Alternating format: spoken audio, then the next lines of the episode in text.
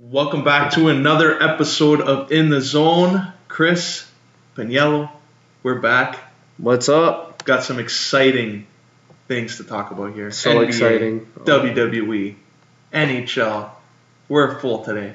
But first, Paniello, I know you want to talk about this because this morning you sent us a nice Instagram post or two about some of the quotes that Joel Embiid and Damian Lillard said last night. One said he's the most dominant player in the league. The other one said he's one of the best players in the league.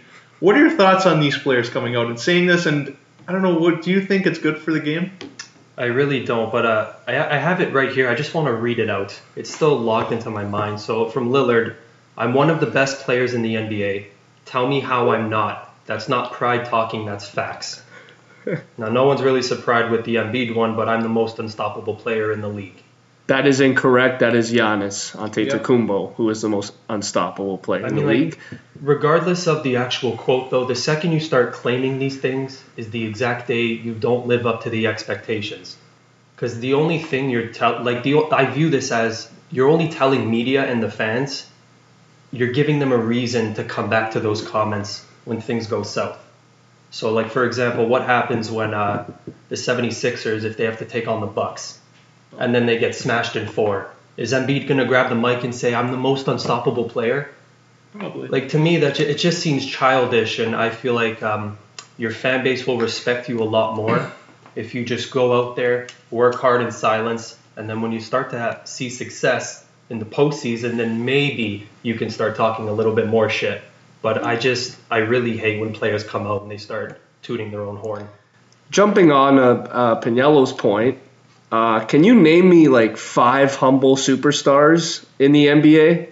Kawhi, Steph Curry, Giannis, and... Giannis even sometimes kind of... Yeah, I think because he plays in Milwaukee a little bit, but he's not as bad as what Joel Embiid is doing. I'll say Doncic for now. Yeah. I feel like even maybe like a Tatum, but these guys are, again, it's their second year in the league. Like guys like Joel Embiid saying, I'm the most unstoppable player... Yeah, you're 7 feet and you're jacked to shit, but at the end of the day, have you won championships? Have you won MVP? No. Like, yes, you are the best player on a stacked Philly team, but you're not the most unstoppable. And he's not unstoppable because if you look in the standings, Philly's where? 4, 5? 3, 4, yeah. 3 teams are stopping them, so that right there doesn't make sense. Like, listen, I'm not even upset with what Lillard said. It's just Lillard. I know, like, he's been putting on great, like, 3-4 straight years of, like, 25-plus points a game. He has a great backcourt partner in C.J. McCollum.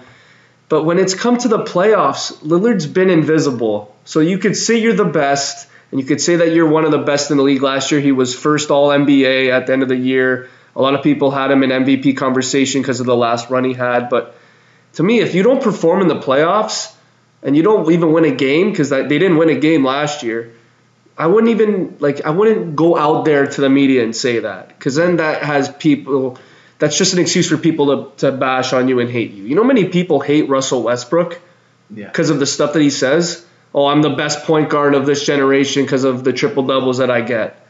Like, everyone calls him stat stuffer. People call him like selfish player. Like, we've heard stories with him. He passes the ball. He tells him to shoot it so he can get the assist. Lays it up. Just so, like, get that rebound. I don't know. The NBA, it's all about, I think, egos. Guys like Kawhi and, like... You guys are with me then, right? Yes. Yeah. Guys like Kawhi and Curry, they don't come often. They showcase their skills, but yet they're still humble, and they're not like, oh, I'm the best ever. Like people... Like, I've heard people say that, oh, Steph Curry to me is a top 5 point guard all time. He doesn't even say he's the best shooter of all time yet. I haven't heard Curry say, yeah, I'm the best shooter of all time. I haven't heard that come out of his mouth because he's actually a humble guy, but he knows it. Like, he already – I think he's second all time in three-pointers already, and he has probably another 6-7 years left, maybe even more. So guys like Steph and even guys like Davis. Davis is still kind of humble, but at the same time he's kind of getting to that point now. So – there's not a lot of guys in the league that are humble. That's basically what I'm gonna agree with Paniello is, like, they're all saying they're the best, and like, you can't be the best. Like, I love that mentality where you're confident in yourself. But you can't be going out there saying, oh, I'm the most unstoppable player in the league. Try defending me. Try stopping me from scoring. They do stop you from scoring because you don't win every game. Yeah. So I don't know. It's an interesting industry, the NBA. And another example, just to go off on that, like LeBron a few years ago, he said, "Oh yeah, I'm the best in the world," and he's doing like all these quotes saying, "Yeah, that performance in Cleveland, me winning the championship, is one of the reasons why I'm considered the greatest of all time." Like by who? Well, the GOAT discussion is always going to be there with him and MJ, and people are always going to have their opinions and their arguments for both players. But like lately, even LeBron has been looked at as a cancer in the room and a problem. Like he doesn't even care about the basketball anymore. He's more about the business side. So like I don't even know if I'm seeing LeBron on TV and he's saying, "Oh, we lost this game because players weren't playing their best." And he's trying to throw teammates under the bus, like a Kyle Kuzma or a guy that they signed out of nowhere for desperate need, and Tyson Chandler. Tyson Chandler, I didn't hear his name for 3 years. Yeah, and he's on the decline. Now people are all of a sudden surprised that he's not doing well. It's like, guys, I haven't heard this guy's name in 3 years. You expect him to come to this team and dominate? Even JaVale McGee, I love the guy, but last year on Golden State, it was awful. Yeah. And now he comes to the Lakers, everyone's like, oh, this guy should be a double-double machine. He's hitting the gym. He's looking better. It's like, he's still JaVale McGee, man. Like, he's not a DeMarcus Cousins.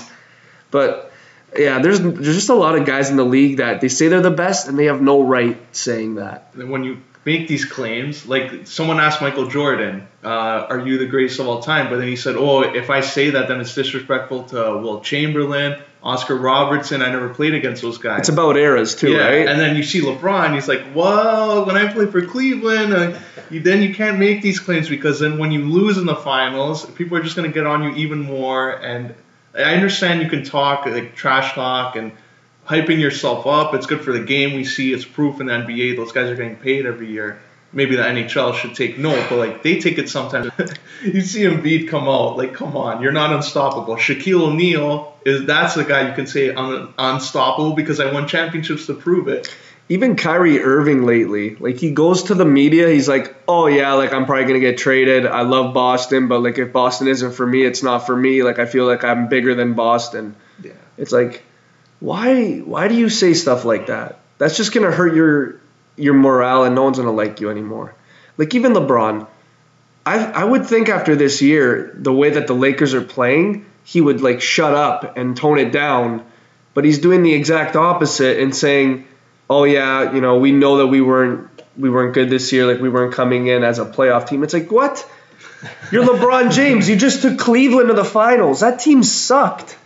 And you're telling me now with guys like Lonzo Ball and Kuzma and Ingram and JaVale McGee and Rondo that you can't even make the playoffs? And now he's saying, oh, well, we're trying our best, but, the breaks just aren't coming. And now all of a sudden guys like Ingram and Ball are shut down for the whole year. Yeah. So now they're going full tank mode. So I just, if I'm LeBron James and I'm thinking of it as I'm a pro athlete, I've been in this industry for 16, 17 years now, you're already in the GOAT discussion. You're not making the playoffs for the first time in I don't know what, 13 years. Yeah. Just kind of not go to the media, even though you are LeBron James. Just kind of tone it down and just try and bring the fans back on your side. Because right now I've been hearing that he's looked at as the villain of basketball right now, as no one likes him. And it's crazy to think because what he's done for the game is – it's insane, but... And just wait till July, because he has all these plans for free agents. Kyrie Irving, he's already thinking, oh, he's going to come here. Durant, he thinks he's going to come here. No. Those guys are going to opt out and go to New York. He thinks Kawhi's going to go there. Kawhi doesn't want to play with him. And he's Anthony Davis, he has high hopes for. If Boston trades for him or Toronto trades for him, if they sign Kawhi again, LeBron's going to be all alone again with Lonzo Ball, Ingram, Hart, Kuzma. He's got to make it work, or else they're just going to, LeBron, thanks for your time. We're going to trade you now. And we might be seeing LeBron being traded for the first time in his career. I get the whole LeBron James thing where you want to play with him as a pro athlete, like an Anthony Davis. If he plays with LeBron, that's going to help his career. He's 25 now. He's probably in his prime right now. He wants to play his prime with LeBron James. That's something that I would assume any basketball player would want. But we just saw the Clippers keep winning, and they have 2 free agent max contracts that they can sign. I don't think the Lakers are getting KD. I don't think the Lakers are really going to get anyone that's huge. I don't think they're getting Kawhi. If anything, they're going to get Anthony Davis. Yeah. And if this means that you have to completely change your team and completely change management, so be it. I think LeBron is open to it. We've seen it before in Cleveland where he was basically the coach. No offense to Ty Lue, but LeBron was running the team. And you're kind of seeing it now at the end of the year where now – they're not really making the playoffs. LeBron, I feel like, has a lot more to say in this game of basketball than anyone else. So he's probably looking at Luke Walton and saying, listen, like, I know we're not going to make the playoffs. Let me try and help you with your coaching method. You're probably not lasting till next year. So he's probably anticipating a full blow-up, LeBron, and I wouldn't be surprised. But I don't think the Lakers should trade LeBron James. I think that's... We've already seen a stupid trade this week with Odell Beckham. I don't think you should trade LeBron James. And then they're probably going to get Zion or RJ Barrett first because, you know, it's rigged. The tanking, let's talk about that another day because I can just go off on that right now, but I don't want to do that. I want to just ask you guys this first. Piniello, like, we don't watch, like, a whole lot. We're not diehard, like, NBA. I'm not going to go watch Phoenix and LA play. I'll see, like, LA and Golden State once in a while. I'll see the Raptors play. But in your opinion, when you watch LeBron play, do you think he's out of his prime right now, or do you think he still has like years where he can be still productive? Because I see a lot of players and media members saying, you know what, maybe he's not as good as he is 2 years ago. I talked about it with my brother like 3 days ago, and I call this the sunset, the twilight of his career. I think this is a time now where he's done everything he can for like franchises and organizations. He still is a top three player in the league. But Pete, this is now a time, finally, after a decade and a half, where people are now battling him for the number one spot in the NBA. Like Kevin Durant, Giannis is now coming up. Davis, when healthy, to me, is a top three player as well. So there's a lot of players now in the debate of a top three player. And LeBron, to me, is, yeah, he's slowly starting to kind of sink a little bit. But you can never cancel him out as coming back and, you know, outperforming all his teammates because he is LeBron James. But maybe in a year's time we'll be saying he's the fifth best player in basketball instead of the best. I mean, that's always – sport is always up for debate. Piniello could say Giannis is better than LeBron right now. I could say Harden is better than both LeBron and Giannis right now because of the points he's putting up. So it's all about – preference and your own opinion, but to me, LeBron, in the next couple of years, it's normal to see a decline in a guy that's 34 years of age, but I don't know. It's tough with LeBron. I was actually going to say I think Giannis may be taking over as one of the top guys, but I haven't seen a whole lot from LeBron this year. I hear all the stories about how things are going south, but based off last year, yeah, LeBron is still a top five player in this game. It's just the emergence with so many young guys that he's going to... When he sinks, like when he declines, it's going to be like flat out, like Adam, like we're going to be like, holy shit, he's not even a top 10 player in the league now because that's how many guys are coming up. Like to me, Town still has a higher ceiling I think he could reach. Guys like Luka Doncic are insane, like Tatum, all these guys coming up, Kyrie, Curry. I didn't even mention the whole goal. All these guys are coming up. So I feel like when LeBron does increasingly decline, a lot of people are going to make a big deal of it and be like, oh, this guy's not even a top 10 player anymore. And at that point, he should probably just flat out retire. So I don't know, man. Sometimes with players and their egos, it just breaks them. Like, look at Kobe in his last game. I love that guy. Yeah. But you're telling me you're going to score 60 in your last game because you put up 54 attempts? like, come on. I love Kobe, but...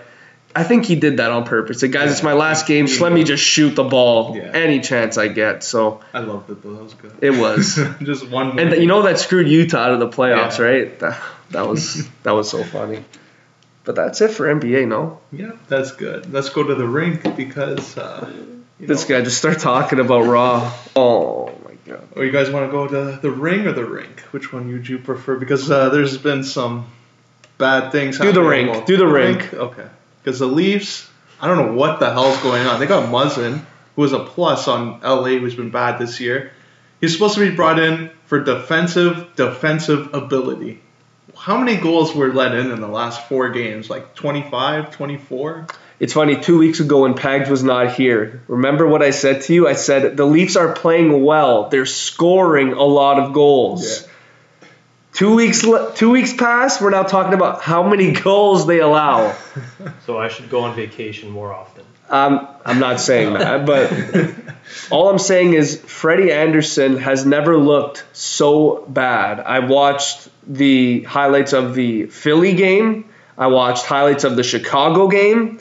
And I saw the Ottawa game, and like I don't know what's going on. I know it's not Freddie. I can't put the blame on Freddie, but this Gardiner injury, I don't know what's happened with our D. A lot of people shit on Gardiner. We need Gardiner. I just love it how people are running him out of town. Yeah. And the second they realize that he's gone, they're like, oh shit, we can use another defenseman back. We need Jake Gardiner. Yeah. Like after the last how many years of claiming that he's the worst guy ever and he's a liability, and now we're fucking screaming for him to come back. And if they're all gonna cheer or they're gonna boo again. Like I makes a mistake. I love guys like Rielly and Muzzin, but you can't be playing 27 minutes a night every single night. It's gonna tire you out for the playoffs, and we're gonna be screwed. So our bottom two pairings on D right now are laughable. They're awful. Ozhiganov, to me, should not be in the league. He sucks.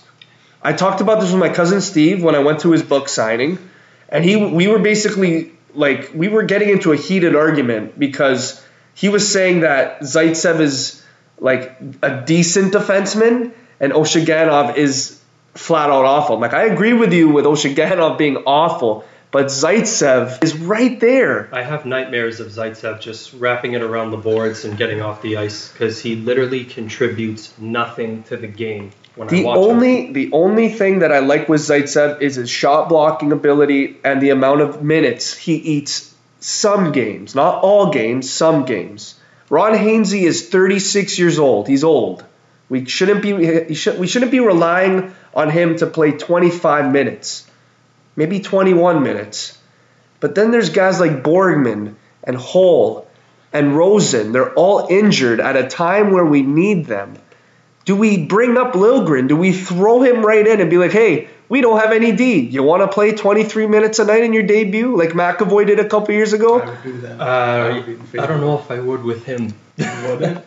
I don't know, McAvoy, though, when he came out of nowhere, like maybe that's like the best. That was a blessing for them. That's maybe the best. Like for the playoffs when the Leafs played Boston. He was great. This year now. I would say, you know what, bring up Liljegren. Let's see what he's got. Wasn't it the same thing with Torrey Krug when he first came into the league? He had that cannon at the point. Yeah. Yeah, he came in from college, I think. Yeah. No, but going back to the Leafs' defense, if our D, like I know our D, we're not offensive at all. Like none of our D score other than Rielly. If you look at like the numbers, really, no. Zaitsev has 7 points. Ozhiganov 3. No one gets points. I'm even excited to see Hainsey have 20+ points. I don't expect him to score, especially his age. Muzzin, he's finally picking it up now because I thought he'd be a better two-way defenseman. But like even I'm looking at him when I see him play. There's some defensive stuff he does, and I'm like, this isn't the Jake Muzzin I saw in LA at all. He's just kind of there right now. So my biggest question to you guys is, which D is best to be called up at this point? Honestly, I want to give it to Borgman. I know everyone wants to see like Liljegren come up and maybe Sandin for a long shot, but the guy has experience. He's been here before. He's in his mid-20s. For a 5-6, maybe a 7th D spot, maybe getting 12 minutes a night. Maybe throw him in there, take some of the load off some of the other guys. Yeah, Liljegren for me, and I don't know, I think with the Marlies, if they're going to be in a playoff push, they might want him down there just for that experience because they have a good chance of going further with him as a top guy. He'll eat more minutes, but I don't know, the Leafs D is so thin that do you risk that extra year without Liljegren, or do you want to bring him up for this run? My question also, going back to when these guys come back and Gardiner and Dermott, how many minutes are we expecting Dermott to play when he comes back? Like 12. Because that collarbone injury, that collarbone injury is a scary injury. And even Gardner's back is a scary injury. So I feel like even when they come back, you got to kind of ease them into it. And again, I said to you before, I think we need to rest Rielly down the stretch. Like, depending where we are in the standings, like, let's say we fall out of the third spot and we go into the wild card. I don't think we will, but if we do, then maybe we can't rest Rielly. But I'm saying for now, we're locked. We've been locked in the third spot since like the beginning of February, basically. So at this point, I'd say let's take the third seed. We won't get home ice. That's okay. We faced Boston before. We know what their fan base is like. Let's rest Rielly for the last 5 games. Bring up Borgman, Rosen, someone like that. I don't know. I would rest Tavares too. If you're going to play Boston, just the last 3 games of the season, Rielly and Tavares, I would rest them both. The guy I would rest is actually Kadri. I heard this on, I think it was Overdrive, and Brian Hayes was talking about resting Patrick Marleau because sometimes like he's obviously up there in age, and sometimes you don't really notice him, but like, when they have 2-3 days off and he plays his first game back, he looks amazing. He's such a good skater, but he's at that point now on a back-to-back where, you know, he just doesn't have it sometimes. So, but I think he's currently on an Ironman streak, like 700-something games. So I don't know if they would ask him to do that, but that's a guy that I would maybe rest. Or play like 5 minutes that game. Yeah, we all know that the playoffs is more like physical, so I would rest Kadri. Knowing that you're going into they're probably going to put Kadri with Bergeron, let's be honest here. Yeah. They're probably going to put Matthews with Krejci, and they're probably going to put Tavares with, like, Heinen or whoever's the third line there. They need to eat that line alive if that's the case. Yeah. Well, who are you putting against Bergeron? For me, it's Kadri, because Tavares and Matthews, they're not physical enough. At the same time, though, Kadri, I think, had his worst year of his career. Probably. I have not noticed him at all. Another thing they might do is experiment with the lines. You put Matthews on the wing with Tavares and load up, and then you put Kadri with Nylander and Hyman. I think it all depends, again, on the center matchups, because I've even seen Nylander at times be amazing at the faceoff circle. So I think they even might put Nylander as the third-line center, and then you have Marner, Tavares, Matthews, and then Kadri, Marleau, and like bring someone up on that line, maybe Kapanen. Spread it around a bit and load up on one line where you can just go in when Marchand's on the ice. Okay, I got this guy on the right wing. I got Marner around him, so he's gonna be like tough to match, tough to guard. He's gonna go around them, open up plays, and then the other lines you take advantage of Krejci with Tavares and Kadri. Where would you slot in Hyman? Yeah, that's maybe the first line, first or second line. See, this is my thing. If you're facing Boston. I don't know why I would put Hyman with Kadri. I don't know why I would do that. It's the grinder. Because people think Hyman isn't like he's too good for Kadri. Like their roles don't mesh well with each other when they're on the ice. Well, who would you have it on? That's what I mean. Like they what they mean when they say that is they want to spread it out. The grinding they want to spread it out. So they want to put Hyman with Tavares or Hyman with Matthews to protect Matthews. But what I would do. I don't know why. I'm not saying they're facing the Bruins, but there's about a 70% chance that they are. So let's just say they are. I would test out the first game. I'd probably have a line of Kadri, Hyman, and Nylander. I would have that open and face the Bergeron line and see how that works. Because I want a mismatch with the third line. I want Tavares on the third line for that first game. I want to see him roast the third line. I think due to our offense, either way, we're getting a mismatch. Yeah. It's just a matter of if they capitalize on it. Yeah. Kapanen, too, is going to be the wild card in that because he's been playing really good this year. And if you have him on the fourth line even some games with Gauthier, when Gauthier wins a draw all the time because he's going on faceoffs, you can have Kapanen slot in on the right and maybe get 1 or 2 goals off. Also, in terms of role players, who would you scratch going into the playoffs? Because there's a guy like a Tyler Ennis. He's had those moments where... Yeah, he's looked pretty dominant. That'd be tough. I may have to go back and forth. I want to keep Ennis there. I do too. Because he's had injury problems. Everyone thinks he's so old. The guy's like 30. Yeah, he's still got a lot of years. No, I don't even think he's 30. He's 28 or 29. The 07 draft? Was it the 08 or 07? I don't know, one of them. He's not old though. Like he's not old. He's still a really skilled player. He's really fast. He's been playing on the fourth line, so he can do something there for sure. Yeah, I don't think Gauthier should play. I would just. I've voiced my opinion with him though. Like, I would just have him in because he's good on faceoffs, and you need that against Boston because they have Bergeron and Krejci. I think just that it's all about the matchup there. But If they play Tampa, then Gauthier shouldn't play. Would you rather have Kadri matched up against Bergeron? Would you rather have Kadri matched up against Backes if they play Backes? I would have Tavares match up Backes because then he'll just destroy him. Backes can't guard like Tavares anymore. At his age and the way he plays, it'd be a horrible mismatch for Boston. The reason I'm saying Kadri so much with Bergeron is because Marchand is on that line. Yeah. And you have Kadri just destroy Marchand. At any point. Any point. You could even slot Nylander in at the center spot there, and you could have Kadri go like on the wing with him and just elbow him, nudge him, piss him off. It's such a tough call because it's really just that one line that gives us so many problems. So we have to do everything in our power to put the perfect fucking line together to counter them.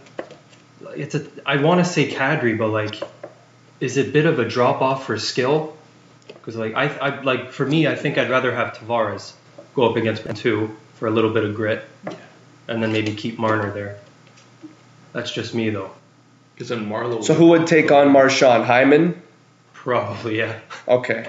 Yeah, I could see that. That could work. Hyman's one of those guys either way. He's the hardest working guy on the ice. I put him on any fucking line and he'll succeed. Yeah. Put Muzzin on right wing and have him go down the. When Marchand's on the ice. Where's Bufflin at when we need him? Sign that guy. No. I don't know. It's tough, though, with the Leafs. I think first we need to get our defense in check. I think even Freddie Andersen needs a bit of a rest. Oh, yeah, for sure. And then Garrett Sparks, the only thing with him is like he's not consistent. Like last night, he won the game, but at times he didn't look comfortable in the net at all. And I think Hutchison, when he's up, it's like, he does have some experience, but you're not really comfortable with a backup goalie. I get James Reimer vibes from Garrett Sparks. The guy's come down and he's on his knees already. I'm not really confident with him, honestly. We signed him to another year, didn't we? Yeah. Oh, okay. I'd go waive him if they could find someone better. I think we're just waiting for Ian Scott to come up, finally take that role. Eventually, when Anderson's even on his decline, because Anderson's already 28, so don't know. We'll see. Bobrovsky's a free agent at the end of the year. We can't afford anybody. Oh, man. He's got a good year. Like, if you have Andersen, though, next year, and Howard already re-signed with Detroit, like, who's I was so there? Pissed with that. Yeah, because I think Howard would have been a really good guy. Backup. Yeah, to get as a backup. You could play 30 games a year.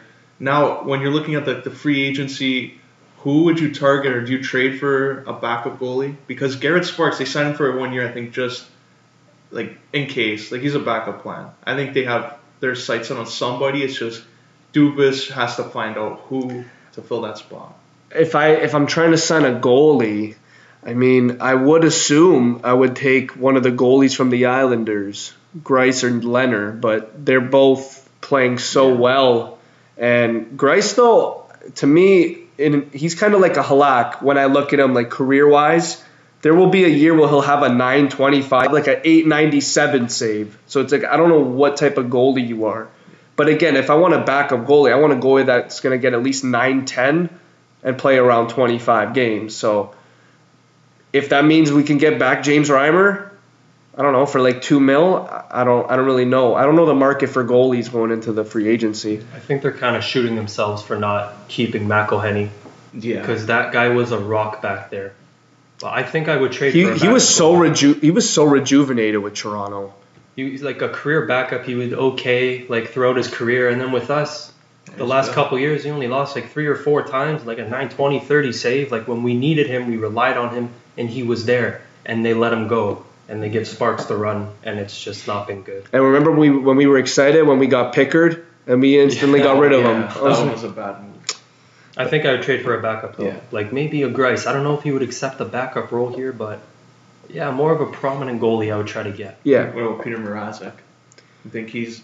Mrazek has shown flashes of starter, but, again, he's on Carolina now, and... They don't even have a starting goalie. Who's their starting goalie? McElhinney? Maybe. It's like him and Mrazek fighting for it. I think either. I don't know if they want to mess with that because they're actually having success for the first time since 06. It's definitely those celebrations. Has to be. Oh, a bunch of jerks, eh? Yeah. Don't even get me started with that. Remember the World Juniors? He was being compared to Dominic Hasek. Peter Mrazek when he was unbelievable, and then I don't know what happened to him. I remember vividly fantasy hockey. I picked him up. I think 3 years ago, we had that great year with Detroit. Everyone was saying this guy's a future Vezina winner. Yeah. And then the year after that, he had like a 902 save the whole year. And it's like 18 goals against. I'm like, this guy's awful. So with goalies, it's actually tough. Like we're even talking about guys like Carter Hart becoming the next Carey Price already. It's people need to relax. It's like where you got to relax. He's 21 years old and he's on Philly. He's got a lot of competition behind him. He's got two other potential B-plus goalie prospects breathing down his neck. So maybe he can feel the pressure and then he can start sucking. I don't know. I still like Cam Talbot. Everyone writ him off. Like he's had a solid 3-4 years. He had the stinker last year in Edmonton, and then he's done. I still think he's a solid goalie. So if they can have that duo there, I think they're in good hands. I think a goalie I would like for the Leafs as a backup, Mass would like this, is Aaron Dell. I think he'd be a pretty good goalie for them. Late bloomer. Yeah. Definitely not Martin Jones because he's sporting an 8.99 save, and guess how many shutouts he has with that 8.99 save? 4. Oh. So how the hell does that happen? Brent Burns. Speaking of free agents, though, what about Joe Quenville? Nobody. I'm surprised. We're in March. The season's almost over. He was fired early on. Nobody's got this guy. No, like, rumors about where he's going. No feelers out. Like, hey, you want to come on board? I would say Arizona, but Rick Tocchet has turned this team into a playoff team somehow. I don't know if it's Galchenyuk or it's Keller or just the chemistry with everyone. I have no idea, but this team... how are they in the playoffs? Durant is a beauty. We saw it at the end of last year, too, when he finished with a 930 save. Yeah, in the last couple months of the season. Yeah, I don't understand. I don't get it. For Quenville, though, a guy with that kind of pedigree, even given the fact that you have to pay out the last year of his contract, it's obviously worth it with the guy, the things that he can bring to the table. Like, I'm making this sacrifice. I'm definitely signing that guy. I can't believe he's available. I think Pittsburgh go and make a run at them with their problems. I think Pittsburgh or Edmonton. But Mike Sullivan has been amazing. Yeah, but like you're looking at a situation. I know. On the playoffs for the first time, and like you know who I'd maybe Philly because they don't have an actual coach. Like he was brought on last year, and it was like a last second thing. And he's been decent this year. I think they're in 10th in the East. They went on that really hot streak, and I think it was December. And then they kind of – yeah, but if Joel Quenville went to – I can see him going to an East team. And if it is the West, maybe Minnesota, because Bruce Boudreau is not the coach for them. Ever since the Mike Yeo firing, they haven't really had any chemistry with another coach in Minnesota, I think. And that's just facts because Minnesota is just – slid completely. Would he want to go to a contender or like a rebuilding team? Because I was kind of thinking Edmonton. If it is Edmonton, I wouldn't be surprised because McDavid has said that he wants new management, and he's made that very clear. He shouldn't have signed for like 8 years and $12.5 million. He should have waited. I would say Buffalo too, but Phil Housley and Jack Eichel apparently have this magical relationship, so I guess I wouldn't screw with that. So I don't know. It's tough with coaches.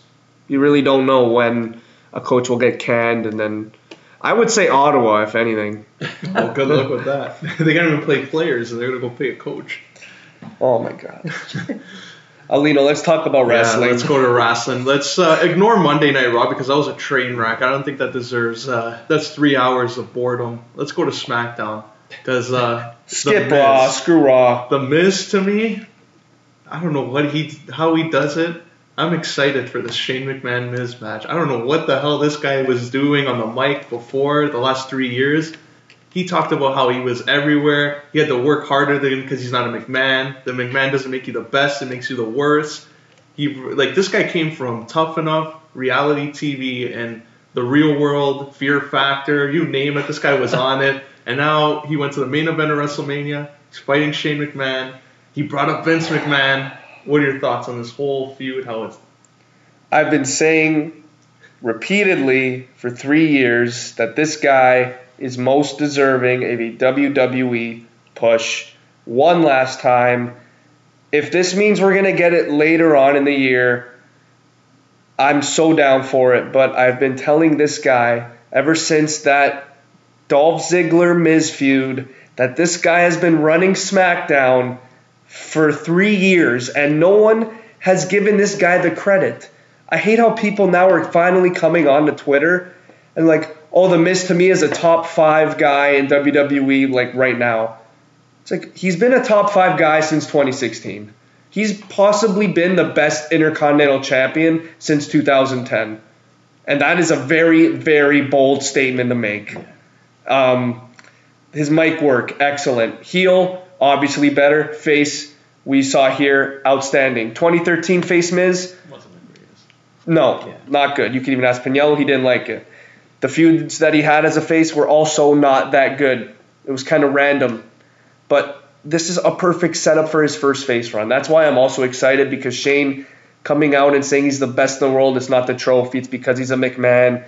And The Miz, you know, relating back to his dad, saying that my dad never said that I was the best or that he was proud of me once. And the only time he did was when I was in the ring with you, and now you turn your back on me, and now I'm more motivated. So a Miz face and motivated, I can only imagine what this is going to bring for him in the near future. I'm so excited. He's one of those guys, regardless of the program that he's involved in, he just nails it every time. Like he's in a program with Shane McMahon going into WrestleMania. That sounds horrendous, but he's turning trash into treasure. Yeah. That guy on the mic is just absolute money, and this is one of the very few matches I'm kind of looking forward to. I didn't think I'd ever say that, but there it is. And I was just like listening to some interviews, and I thought it was interesting. And he kind of compares to Chris Jericho in a way, because Jericho in 2002 was an undisputed champ. And then when he lost at WrestleMania, he didn't have another title run until 7 years later. The Miz went into WrestleMania 27 as a champ, lost it a couple months later, hasn't had a title match since. So is this finally the time where he wins it, or are they still going to keep on going on this journey with him? Does he go to Raw after, like chase a title and not get close to it? The only downside for this whole Kofi Kingston thing is it could maybe hold back The Miz's face run, unless you have Daniel Bryan retain and troll everybody, and then you can maybe have a fresh Miz face turn take on a fresh and rejuvenating Daniel Bryan heel turn, and that would be best for SmackDown Live. I think that's what's happening, because we've said it before, Bryan and Miz, it's magic. It's one of those feuds, they'll be on and off for a while, but when they pick up, it'll always be fresh, and now it's more fresh. Oh. Bryan's the fucking one of the best heels in the world. He is. Miz is one of the best faces, and like it's totally flip-flop, and it's crazy, and it would just be unbelievable for the title too. Everyone thought the Miz would have the title and Bryan would be fighting for it, but this is just amazing. I could see this happening around like SummerSlam time. Oh. Perfect venue, Toronto, right here. It's funny. I was just going to mention not this SummerSlam, but last SummerSlam. Yeah. If you're telling me, looking back at last SummerSlam's Daniel Bryan versus The Miz match, you're telling me that Daniel Bryan is the top heel in the company and The Miz is one of the top faces in the company, I would call you flat out delusional or an idiot. And now we're at that point, so it's like, wow, creative team, you got to give yourself a round of applause. There's times where you completely fuck up, like you did on Raw, but then on SmackDown, you just make magic. I don't know what it is with SmackDown. Week after week after week, I keep saying, wow, this show was just way better. Yeah. You got to bring – it's just mirrored as Raw have to go back to 2 hours. It has to go back to 2 hours. They just fill the time with meaningless segments, like guys like Baron Corbin versus Apollo Crews. What is that resulting in? I'm sorry. I love Alexa Bliss, but you don't have to do your show every week. I don't like that. They've all been bad too. Yeah. Like you can't take anything away from it. Speaking of bad, Baron Corbin is Kurt Angle's final opponent at WrestleMania. I took to Twitter, and I don't take to Twitter often, and I mentioned the Pro Wrestling Mag. I said, is this confirmed, or is this just like a WWE throwing an idea at the crowd and seeing how they react to it? Twitter exploded. Everyone was saying, is this actually the best you can do? You pick Baron Corbin. I get it. I was saying to Piniello, the roots and the feud, like the feud, it makes sense because there's been animosity with them for a while. You know, Baron Corbin cost Kurt his job as GM, and then Corbin was the GM, and then Kurt screwed Baron. So there's a story there, but it's Kurt Angle, one of the greatest wrestlers of all time. It's his last match, and you're giving it to Baron Corbin. Just think about that for a second. I don't think that'll ever sink in. Baron Corbin. I can see something like he makes him tap within like 30 seconds, and then our boy John Cena comes out. Thuganomics John Cena. Ruthless aggression. He smacks him and they have a match. I just have so many questions. It's been promoted for so long, John Cena versus Kurt Angle. Even Chad Gable versus Kurt Angle was promoted for a while. Jason Jordan coming back would be perfect. Baron Corbin. Why? You just had Finn Balor lose the IC title. I'd rather have Finn Balor take on Kurt Angle. And I love Finn Balor. That guy should be Universal Champion.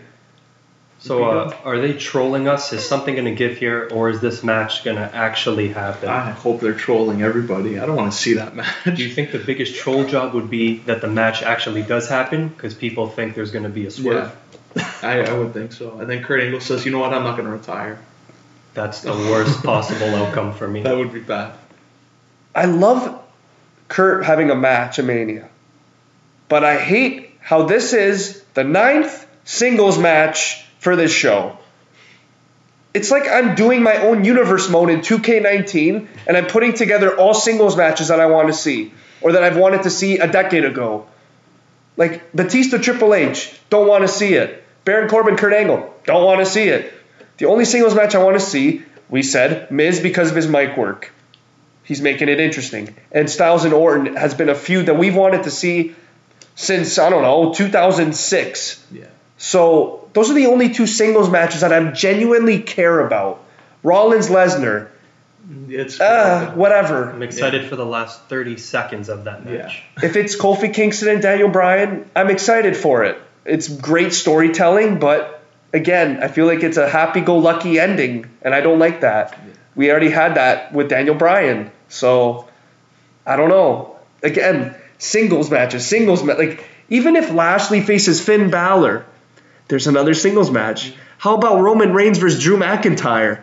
That's another singles match. Like they do all these. How many singles matches do you want? They do all these things just to get them on the show, but if you do Finn versus Lashley, it's just another boring. It's a Raw match. That's a Raw match. It's WrestleMania. Come on. Okay, you. I don't know if you're gonna get into it later or now. Finn Balor versus The Undertaker. That's a singles match that I wanted to see. If it were to happen 3 years ago when Finn Balor made his debut, why the hell are we getting it 3 years later after Balor just had one of the biggest matches of his career against Brock? And they hyped him up so much, and now we're going to give you an IC title, and then you're going to lose to Lashley. Now what? 3 weeks later. You were exactly right when you made that point. If they're in a top feud, they just grant them the second best title. It's like, you face Brock? Oh, we'll give you the IC title. Yeah. Oh, Samoa, you face Styles? Oh, we'll give you the U.S. title. What the hell? What does that do? What does that do for them? It's a nice little consolation prize to tell them, we appreciate your work. You're not the top guy, but here, just take the mid-card title for a month, and then we'll have some more plans down the road or whatever. Even the tag team titles. Have we heard a lick of info going into this show yet? Nothing. Horrible booking. On Raw... The Raw Tag Team Champions, The Revival, were showed for about 15 seconds during a backstage segment with Baron Corbin and Apollo Crews. Less than 3 fucking weeks until the biggest pay-per-view of the year. And the best tag team. One of the best tag teams in wrestling. My opinion, they're the best in the company. For me, tag team wrestling is my absolute fucking shame that both of the titles, they don't even have a match yet. And if they do, it's going to get thrown together at the last second in a sloppy fatal four-way no one's going to care about, arguably on the pre-show. It's insulting. Just like the women's tag. Oh. Got Beth Phoenix coming back to no reaction at all. The Iconics being thrown in. Why develop new stars? Yeah. That's my next question. Why do you develop guys like Finn Balor to have the character that they do? Is it just to go up against an Undertaker? Is that it? Is that why you make a demon character? Black and Ricochet. This is an honest question because I've seen time and time again, even Bray Wyatt, the Eater of Worlds. Did you just make that character to just face The Undertaker at WrestleMania and then fuck off? Because after that, Bray Wyatt has not had a lick of success. Nothing. I don't count that WWE run. I don't count that. You had it for 2 weeks and then lost it to a stale-ass Randy Orton. And then what happened after that? We got a Jinder Mahal run. Okay, I think that was the only low point of SmackDown, that 5-6 month period. And then who else had the title? AJ won it after that, right? Yeah, because you had to get AJ versus Brock Lesnar at Survivor Series. But would you want to see Jinder versus Brock Lesnar? Do you remember what the original plan was? It was Jinder versus Brock with Cena as a special guest ref. You're telling me that's going to work? Oh, my God. That would have been bad. All right. It's got Vince written all over it. And it would have been competitive, apparently. So Jinder would have had a competitive match after he was in 3MB. And Brock did that whole thing with them. They were going to have a competitive match. I could get really heated right now, but I don't know if I want to. I'm going to call this Mania Nostalgia Mania because this is pathetic. This is bullshit. I'm tired of it, man. How many matches are rumored? 17. 17 matches. 8-hour show.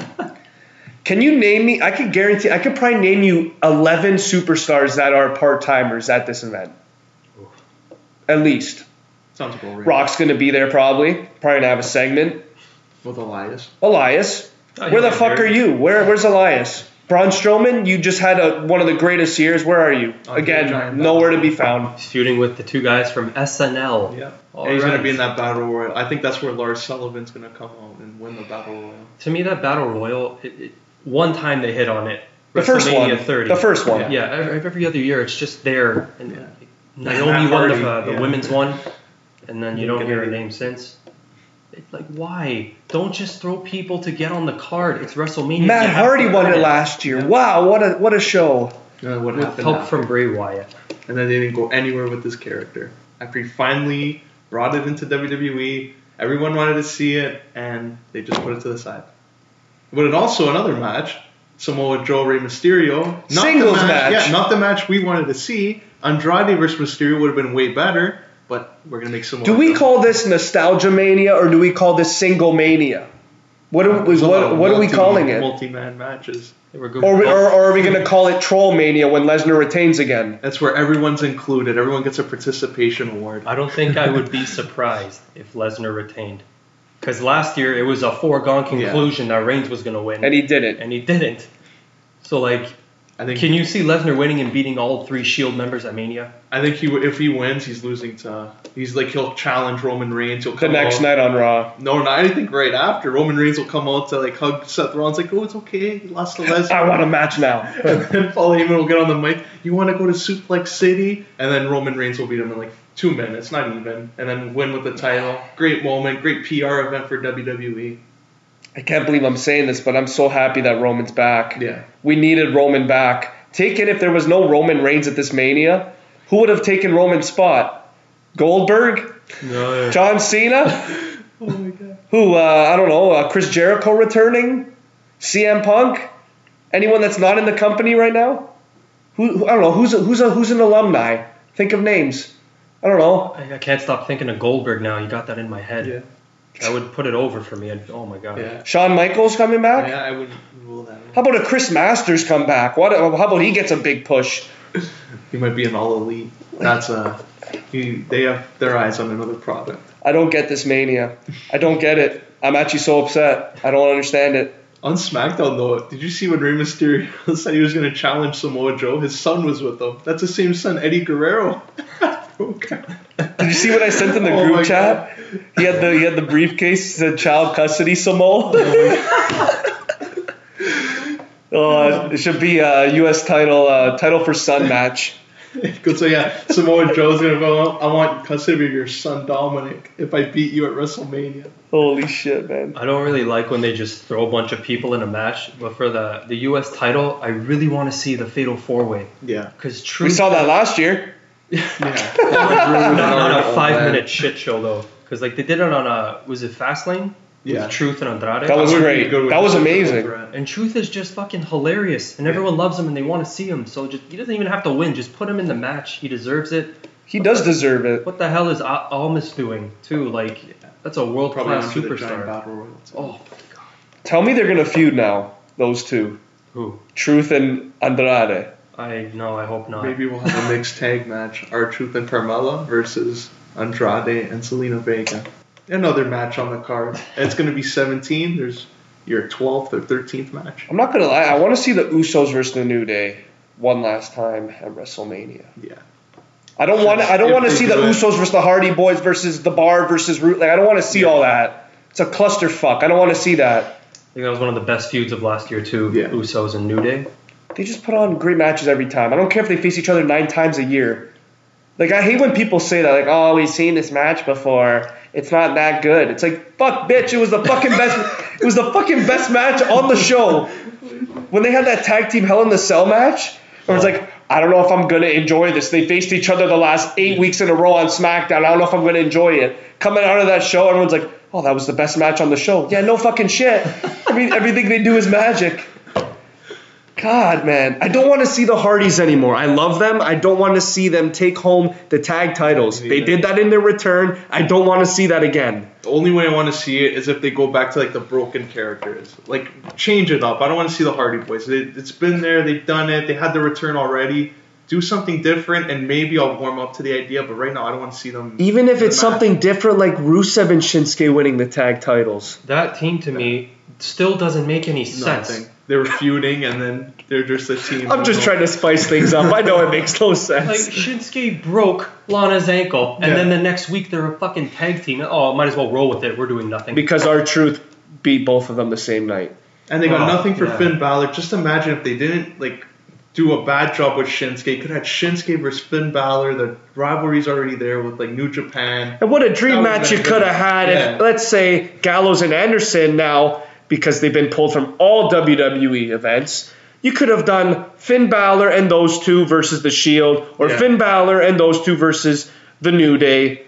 Like, you could have had so many interpromotional matches you could have done, but now Gallows and Anderson are upset. They fucked off now. They're going to AEW. I hope they kill it there. I know they will. Finn Balor's doing nothing. If he takes on The Undertaker, I'm not going to lie, I don't even want to watch that match. Mm-hmm. I really don't. If Undertaker wins, I might not even watch the rest of the show after that. I'm just flat, dude. Like, the nostalgia act has got to go. And if it's not going to go, at least just make it one match a year. Yeah. Don't make it fucking 4 or 5. Because they have, like, the Saudi Arabia shows where they want the nostalgia, so put all the nostalgia there because that's what the fans, they only know. Did you watch that Undertaker, Kane, Shawn? Yeah. Did you watch that match? I did. Yeah. That was the worst thing I've ever seen. Shawn came out of retirement in Saudi Arabia for that. Like, that's there was rumors early on in the year that they wanted to do Shawn versus Daniel Bryan. Yeah. Why? These things should just be left for your imagination because it would never work today. How do you watch that match, and after that match, you're going backstage and you're creative and you're saying, yeah, that wasn't such a great match from Shawn, but let's put Shawn versus Daniel Bryan at WrestleMania. What? That, like, if I'm Andrade, it's like, oh, that could be me in that spot. And it'll be like 100 times better. Yeah. Kevin Owens, where the hell is he? What's he doing at WrestleMania? Is he going to be putting the Andre the Giant Battle Royal? I hope not. He better win. Clean. He better dominate it. Just super kick like 12 people out. What about EC3? Nowhere to be found. Haven't heard his name. Johnny Gargano hasn't been on SmackDown since Ciampa got injured. I haven't seen EC3 since he lost to Ambrose on Raw. When Ambrose was still like, is he a face or a heel? No one knows. And I think that was like over a month ago. He's just been backstage in a mirror and hasn't had a match. I don't understand. I don't understand Mania, man. I actually don't. I don't know what's going to happen. Even Samoa Joe and Rey, man. Like, why are you putting those two against each other? If it is a singles match. It doesn't make sense. You've seen the chemistry that Andrade and Rey have had for 2 months. Yeah. Why don't you kickstart that up again at WrestleMania? That should have been a Mania match. That would have been a passing of the torch match, too. Mexican star who can actually still wrestle. Like, I wouldn't be opposed to Samoa Joe. I know you're going to get really mad at me. I would not be mad if he lost the title, like, next week on SmackDown, and we saw Andrade versus Rey for the title. I wouldn't mind. If you have to do a singles match. Yeah. I don't want to see Samoa Joe versus Rey.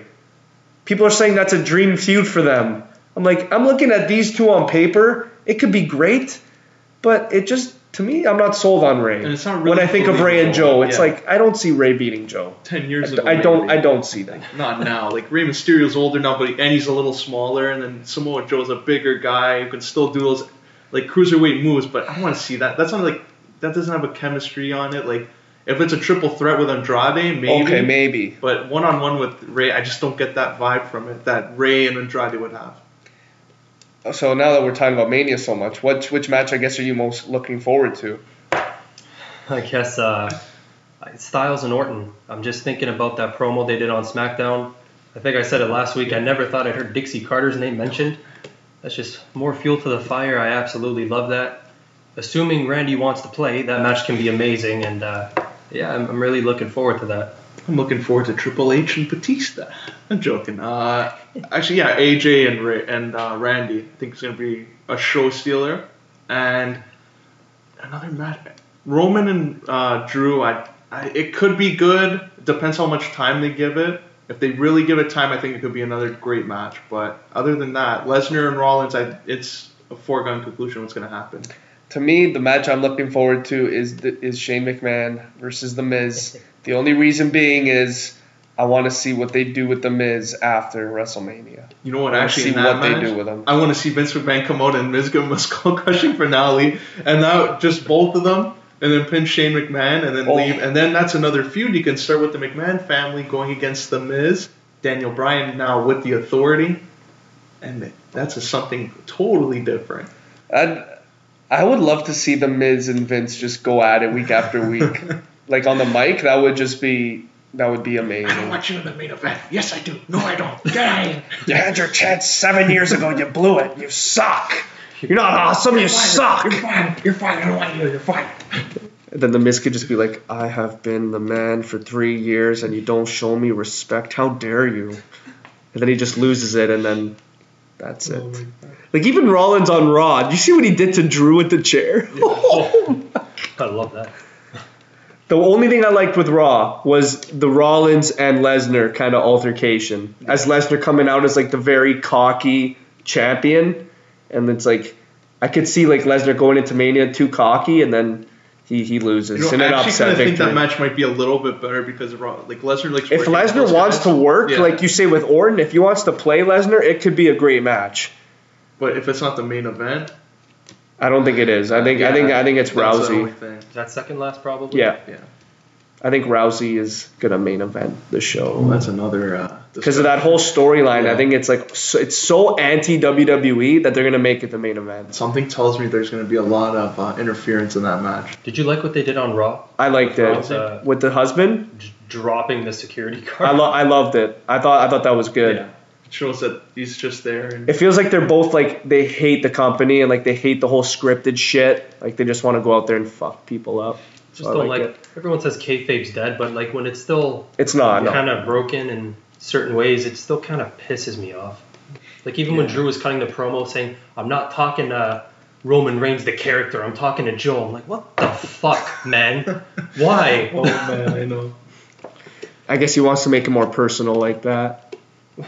I'm not talking to Drew McIntyre, I'm talking to Drew Galloway. Like, there's no need. It only worked when Punk said that to Triple H. Yeah, because you know that's not, like if their name is completely. I'm talking to Paul LeBeck. He went there. You don't have the pants in the family, but you do wear your panties, don't you? CM Punk, I miss that guy. That's all nostalgia. That is. That's nostalgia. That's what brings fans back. Yeah. That's what this Mania is gonna do. Fuck. Nick's like, oh, where's Goldberg? Yeah, for the casual fan, it should be awesome. They're like, yeah, we haven't seen this guy in 10 years. It'll be fun. But for the people that tune in every week, it's like, what the hell? You have all this talent, probably the best roster they have ever had. Tell that to Mass because he says wrestling sucks now. That's the casual fan. We keep up all the time. Like we're like, where's Andrade? Where's Balor? This is ridiculous. So for us, one good sign from this. Fox wants WWE to stop being so politically correct. They're paying them over $1 billion. So come October, hopefully this means we have a shift in product and they actually start trying to make it because Fox could say, you know what, WWE, we're going to put you on FS1 because we don't like the numbers you're doing and we don't like how you're so involved in it. You're not risky. You're not like edgy product. So hopefully there's high hopes there. I also hear rumors that Lesnar's coming back in October. He should be on SmackDown. feel like I hear the same thing every year around this time. I wouldn't make more sense. I wouldn't mess with SmackDown. No, because then you wouldn't have to rely on that. Because on Raw, you have to rely on them to come all for 15 minutes. SmackDown, it's 2 hours. You can have them out 5 minutes. You don't need them to do much. And then you just have to be on every other week. It's tough to say, from now till October. It's going to change a lot, the product, for sure. Obviously. The Superstar Shakeup, all that, it's going to affect, television. But a lot of people are saying as well, it's going to go, past PG with AEW, emerging. Yeah, a lot of people are saying that it's not going to be PG anymore. So back to their TV 14, yeah. Oh my God. That's why I think they're bringing up this whole Kofi Kingston thing, and, they're getting more... heat with the whole racist stuff, because I heard online now people are bashing Vince, saying this whole they're trying to make it look like it's not a racist angle, but it's a racist angle on Vince not going through with Kofi because he's black. Yeah, that's the top guy. So Kofi has to win. Yeah, yeah. He's putting all these obstacles in front of him because the story is he's racist towards a black main event champion, and it's I'm going to put all the odds against you. That's how people are looking at it on Twitter, because I've been just reading, Vince is a racist, he hates black people. So if this means that it is going to TV 14 slowly, I mean, it is working. Yeah. So, and maybe AEW coming up might be the best thing in May, because finally they'll say, oh my God, this product is good. Hopefully it's really good, their first event. So it tells them, okay, we got to pick our game up. For TV 14, when it goes to the women, though, I don't want to see bra and panty shit. I don't want to see any sexist stuff anymore, because if you look at AEW, the girls that they're signing there are high elite wrestlers. Britt Baker might be one of the best in the whole industry.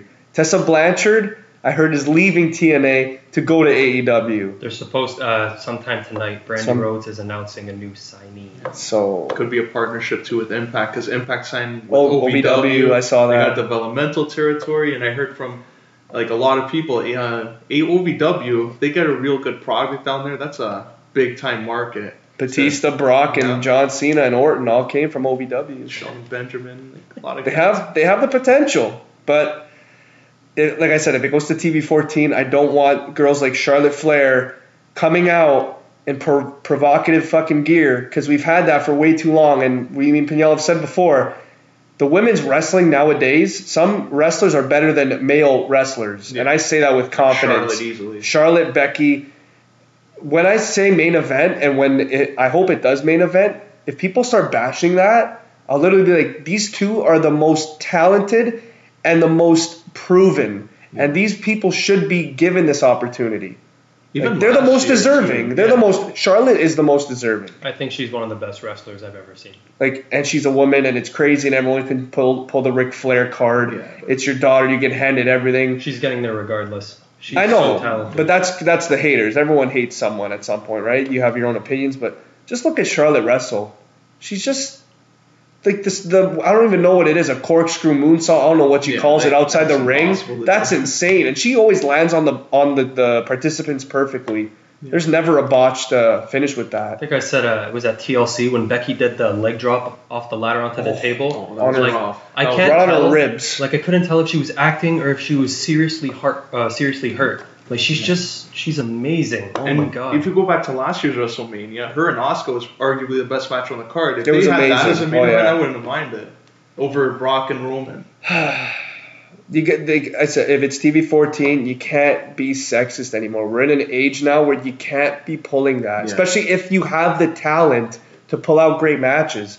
Okay, Candice Michelle and Victoria is not going to put together a great match. Yeah. Far from it, actually. But women's wrestling nowadays it's changed. Women's Revolution, Sasha, Bayley, Charlotte, Becky, all these women, Asuka, Ember, they're all high-quality wrestlers. Even look at NXT, Bianca Belair. She still has that kind of old flavor feel where it's, I'm a girly girl, but I can wrestle and I can whip your ass. I'm muscular. She's actually a beast. Yeah. She's muscular, but she has that girl look. Yeah. Whereas then you have a Shayna Baszler who completely goes against all of what we saw 10 years ago. Actually, 15 years ago. They also have arguably the best women's wrestler in the world in Io Shirai. Yeah. Oh, she should be up on the main roster. She's disgusting. Yeah. We saw a glimpse of her at the Royal Rumble. She was great. Yeah, Kyrie Sane down there. NXT's done a lot. Oh. And can't wait to see Adam Cole win the NXT title because he's my guy. I love that guy. Is that it for today? Yeah, let's wrap it up. That was a lot of wrestling in the NHL. This was a long show today. It was. But next week, we've got some more planned. Okay. But thanks a lot, guys. Tune in. Follow us on Twitter, Instagram, Facebook. The links will be there. And see you next week. Just keep up with our journey with Nostalgia Mania.